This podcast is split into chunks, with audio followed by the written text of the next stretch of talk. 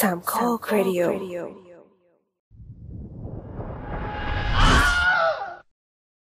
ถ้าไม่ใช่ iPhone ยังไงก็ไม่ใช่ iPhone แล้วถ้าไม่ใช้ iPhone จะให้ใช้อะไร เมื่อเดือนกุมภาพันธ์ปี 2020 ไรอัน จอห์นสัน ผู้กำกับ Star Wars The Last Jedi และหนังเรื่องล่าสุดที่ได้เสียงชื่นชมอย่างล้นหลาม เรื่อง Knives Out หรือฆาตกรรมหันษาใครฆ่าคุณปู่ ได้ออกมาเปิดเผยว่าทาง Apple อนุญาตให้ตัวละครในหนังใช้ iPhone ได้ แต่คนชั่วคือคนที่ทำไม่ดือคือคนที่ทำชั่ว จะถูกห้ามไม่ให้ใช้ iPhone ไม่อยู่ในฉาก ตรงนี้กลายเป็นจุดเปลี่ยนสำคัญของหนังหลาย ๆ เรื่อง และหนังที่กำลังจะฉายในอนาคต ถ้าผู้ชมรู้แล้วว่าคนใช้ iPhone ไม่ใช่คนร้ายแน่นอน หนังบางเรื่องที่ต้องซ่อนคนร้ายไว้เฉลยตอนหลัง อาจจะต้องเปลี่ยนแผน เพราะไม่งั้นผู้ชมจะเดาออกได้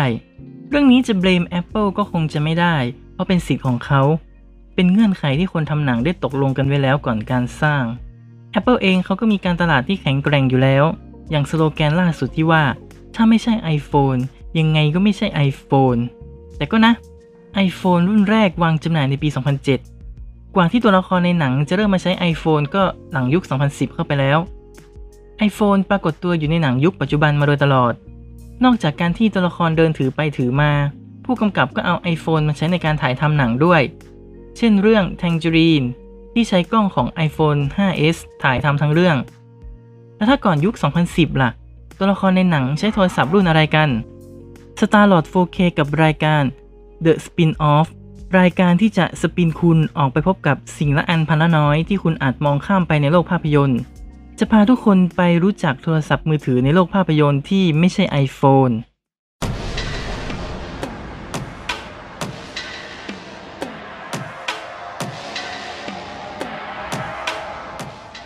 ถ้าใครยังจำได้ ย้อนกลับไปยุค 2000 ถือว่าเป็นยุคทองของบริษัทโทรศัพท์มือถือชื่อดังมาก ๆ จากฟินแลนด์เจ้าหนึ่งชื่อ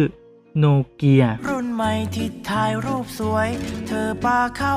ปากกล้วย ฉันย้วยเพราะเสียดายแทน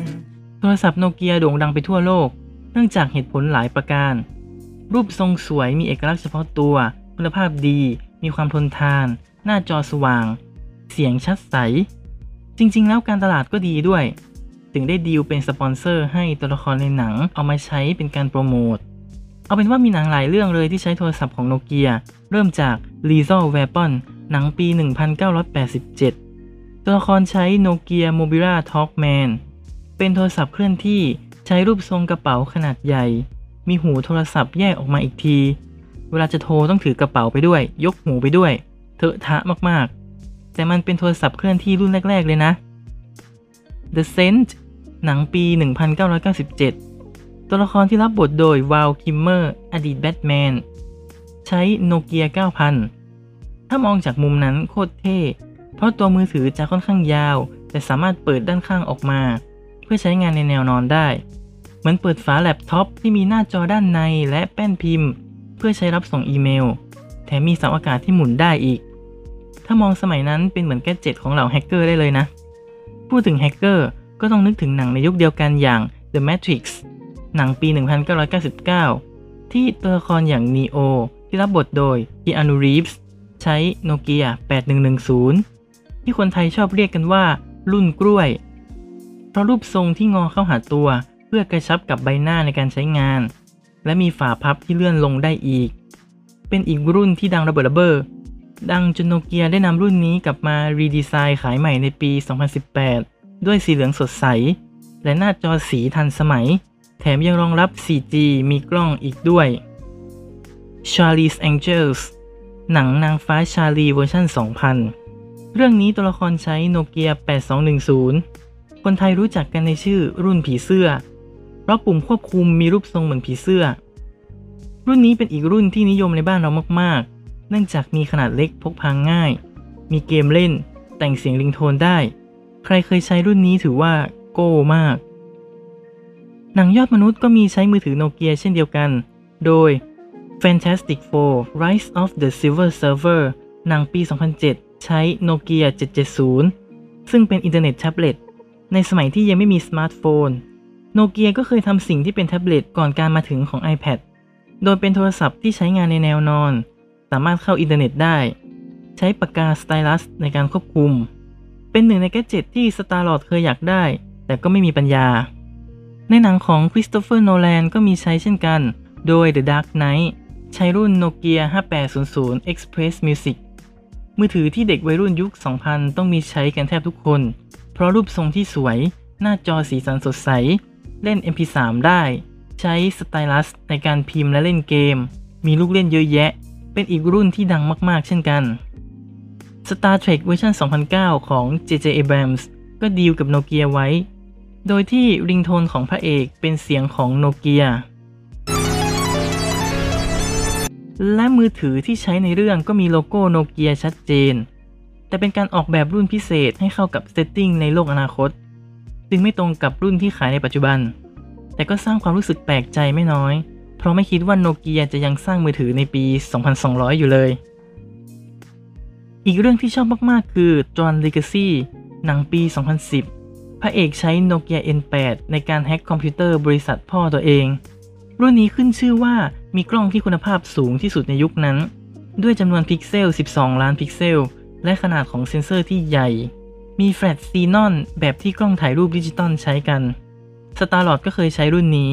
และเป็นมือถือรุ่นที่ชอบมากที่สุดในชีวิตที่เคยใช้มา และยังชอบหนังเรื่องนี้มากๆอีกด้วย Real Steel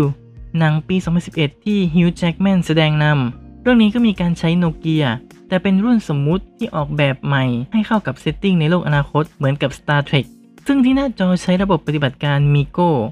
น่าเศร้าที่ระบบนี้มาไวไปไว เพราะไม่สามารถแข่งขันกับ iOS และ Android ได้ จึงมีเพียงรุ่นเดียวที่ใช้คือ Nokia N9 Transformers Dark of the Moon ก็ใช้ Nokia X7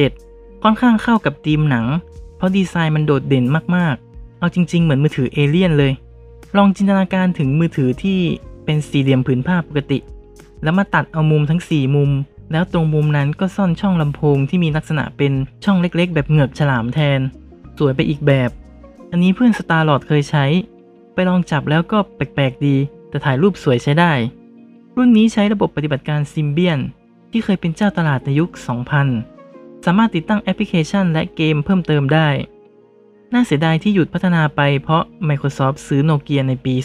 2011 โนเกียจึงต้องไปใช้ Windows Phone ที่เป็นระบบปฏิบัติการของ Microsoft ซึ่งต่อมา Man of Steel ได้ใช้รุ่น Nokia Lumia 925 เพราะ Warner จับมือกับโนเกียเป็น partner ในด้านการตลาด ทางโนเกียก็ได้วางจำหน่ายรุ่น Limited Edition อีกด้วย รุ่นนี้พี่สาวของ Starlord เคยใช้ ติดใจดีไซน์ของตัวเครื่อง และกล้องที่คมชัดสวยงามมากๆ รุ่นนี้ต่อยอดมาจาก Lumia 920 ที่เป็น Windows Phone รุ่นแรกของโนเกีย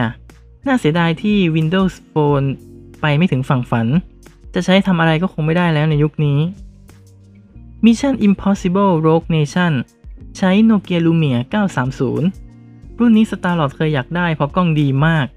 ยอมรับว่ามีความผูกพันกับโนเกียจริง ๆ แต่ก็มีรุ่นพี่ที่รู้จักเขาใช้ ก็เลยสังเกตเอาจากรุ่นพี่ พบว่าเขาไปทำตกอีท่าไหนไม่รู้ จอแตกละเอียดแบบหน้าจอความละเอียดสูงเลย สูงกว่า 4K อีก เลยรู้สึกว่าเครื่องจริงก็ไม่ได้น่าที่สมัยขนาดนั้น หลังจากดีลของโนเกียกับ Microsoft สิ้นสุดลงโนเกียก็กลับไปทำสมาร์ทโฟน Android แต่ก็ไม่เห็นว่าจะมีหนังเรื่องไหนเอาโทรศัพท์โนเกียไปเข้าฉากด้วยอีกเลย จนถึงณตอนที่กำลังอัดพอดแคสต์อยู่นี้ จริง ๆ ก็ไม่ได้มีแต่หนังที่ใช้โทรศัพท์โนเกียในการเข้าฉากหรอกนะ ยี่ห้ออื่นก็มีเยอะแยะ ยกตัวอย่างหนังของ Marvel Studio ก็แล้วกัน มาลองดูกันว่าซูเปอร์ฮีโร่เขาใช้โทรศัพท์รุ่นอะไรบ้าง เริ่มจาก Iron Man ภาคแรก Marvel Studio ติดต่อ LG มาเป็นสปอนเซอร์ทำให้โทนี่สตาร์กได้ใช้มือถือ LG VX 9004ในเรื่อง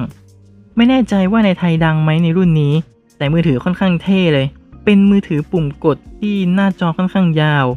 เนื่องจากตัวหน้าจอสามารถหมุนไปด้านข้างได้ เหมือนทรงไม้กางเขนแบบตัวทีโคตรล้ำยุค ซึ่งในปี 2020 LG นำรุ่นนี้กลับมาพัฒนาใหม่ เป็นสมาร์ทโฟนแบบ 2 จอหมุนได้ ใช้ชื่อว่า LG Wing โดยที่ทั้งสองหน้าจอสามารถใช้งานร่วมกันได้ และหมุนได้รอบทิศทางอย่างอิสระ อย่าไปดูคลิปรีวิวมือถือเชียวนะ ระวังจะโดนตกโดยไม่รู้ตัว ในหนัง Iron Man 2 โทนี่ สตาร์ก็ยังใช้ LG เช่นกัน แต่เป็นรุ่นในจินตนาการที่ตัวเครื่องโปร่งใส หน้าจอเหมือนสมาร์ทโฟน ค่อนข้างเป็น concept ที่น่าสนใจ ในปีที่ตอนนั้น iPhone 4 เพิ่งวางจำหน่าย ปัจจุบันเรายังไม่มีโทรศัพท์ที่โปร่งแสง แต่ใช่ว่าในอนาคตเราจะไม่มี ในหนัง The Avengers ตัวละครก็ยังใช้มือถือ LG ซึ่งคราวนี้เป็นรุ่น Lotus Elite LX 610เป็นมือถือฝาพับที่มีหน้าจอทั้งด้านนอกฝาและในฝา โดยที่ปุ่มกดในฝาจะเป็นปุ่มกดคีย์บอร์ด QWERTY แบบที่ Nokia C Series และ BlackBerry ใช้มาหลายรุ่น ต่อมา Iron Man 3 มีฉากที่นักข่าวถือ Alcatel One Touch Idol ถ่ายหน้าโทนี่สตาร์กแบบเต็มจอโรงหนังมากๆ รุ่นนี้เป็นสมาร์ทโฟนรุ่นแรก ๆ ที่ Alcatel กลับมาทำ จากที่เมื่อก่อนเคยโด่งดังเรื่องมือถือแบบฝาพับ ในยุคเดียวกันกับ Ericsson แต่ก็ล้มหายไป ตอนนี้ Alcatel ก็ยังทำสมาร์ทโฟนอยู่นะ แต่เหมือนจะไม่มีที่ยืนในตลาดบ้านเราไปเสียแล้ว Captain America The Winter Soldier ใช้ HTC One X Plus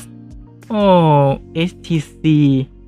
เพื่อนสมัยมัธยมเคยซื้อมาใช้ตั้งแต่สมัยเป็น Windows Mobile จนพอมาทำสมาร์ทโฟน Android ก็ขายดีเพราะดีไซน์สวย กล้องชัด หน้าจอใหญ่ รุ่นนี้ก็เช่นกัน เป็นตัวท็อปของยุคนั้นเลย ราคาเปิดตัวก็ค่อนข้างแรงที่ 22,000 ชนกับ Samsung Galaxy S3 ในปีนั้นพอดี Avengers Age of Ultron ได้ Samsung เป็นสปอนเซอร์ แถมยังมาออกแบบ concept phone ในจินตนาการ แบบบางและโปร่งใส ให้โทนี่สตาร์กใช้ แถมตัวละครนาตาชาโรมานอฟก็ยืนถือ Samsung Galaxy S6 Edge อย่างโก้เก๋อีกต่างหาก Captain America Civil War ภาคนี้ได้สปอนเซอร์จาก Vivo แบรนด์สมาร์ทโฟนจากจีน ที่มีบริษัทพี่น้องร่วมกันคือ Oppo และ OnePlus เพราะมีบริษัทแม่บริษัทเดียวกัน สมาร์ทโฟน Vivo ในเรื่องเป็นแบบ concept phone โปร่งใสเช่นกัน แต่การออกแบบและแปะโลโก้มองว่า low taste มาก ส่วนตัวก็ไม่ชอบแบรนด์นี้มาตั้งแต่เพิ่งเข้ามาจำหน่ายในไทยใหม่ ๆ ด้วยซ้ำขอข้ามเถอะ มาที่ Doctor Strange ใช้รุ่น Honor 8 เป็นสมาร์ทโฟนแบรนด์ย่อยของหัวเว่ยชื่อนี้เป็นที่คุ้นเคยในบ้านเราแบบไม่ต้องเท้าความใดๆทั้งสิ้น รุ่นนี้วางจำหน่ายด้วยสีม่วงสะดุดตา มี 2 กล้อง สแกนนิ้วด้านหลัง รองรับ 2 ซิม ต้องยอมรับว่าหัวเว่ยทำกันบ้านมาดีกับรุ่นนี้ ในปีต่อมา Spider-Man Homecoming หนังมาเวลที่ Sony เป็นคนจัดจำหน่ายและถือสิทธิ์ตัวละคร ก็เพราะเป็นของ Sony ตัวละครทุกคนจากหนังทุกเรื่องของค่ายนี้ จึงไม่อาจใช้รุ่นอื่นใดได้เลยนอกจาก ใช่แล้วแหละ Sony Xperia ในยุคหลังๆ Xperia ใช้ดีไซน์สี่เหลี่ยมผืนผ้าแทบจะเหมือนกันทุกรุ่น จึงไม่แน่ใจว่าปีเตอร์พาร์เกอร์ใช้รุ่นอะไรกันแน่ในเรื่องนี้ พูดกันเท่านี้ก่อนพอหอมปากหอมคอ สรุปก็คือ การที่ตัวละครจะใช้มือถืออะไรในหนัง ไม่ใช่เพราะว่ามือถือสวยหรือผู้กำกับชอบอะไรหรอก มันคือการตกลงสปอนเซอร์ร่วมกันระหว่างค่ายหนังและบริษัทมือถือต่างหาก เวลาเราดูหนังบล็อกบัสเตอร์ดังๆ ก็อย่าเพิ่งหลงกลการตลาดละ ที่เล่ามาหลายรุ่นนี้มีใครเคยใช้รุ่นไหนบ้าง ผ่านตามือถือรุ่นใด เข้ามาพูดคุยแชร์ประสบการณ์แชร์ภาพกันได้นะครับสตาร์ลอดชอบคุยเรื่องอะไรแบบนี้มากๆเลย ติดตามรายการ The Spin-off ได้ทางแอปพลิเคชัน Podcast ชั้นนำที่รองรับระบบ RSS feed พบกันวันพฤหัสบดีเว้นวันพฤหัสบดี พูดคุยแลกเปลี่ยนไอเดียกันได้ที่ Twitter @starlord4k @theopeningcast สำหรับวันนี้สวัสดีครับ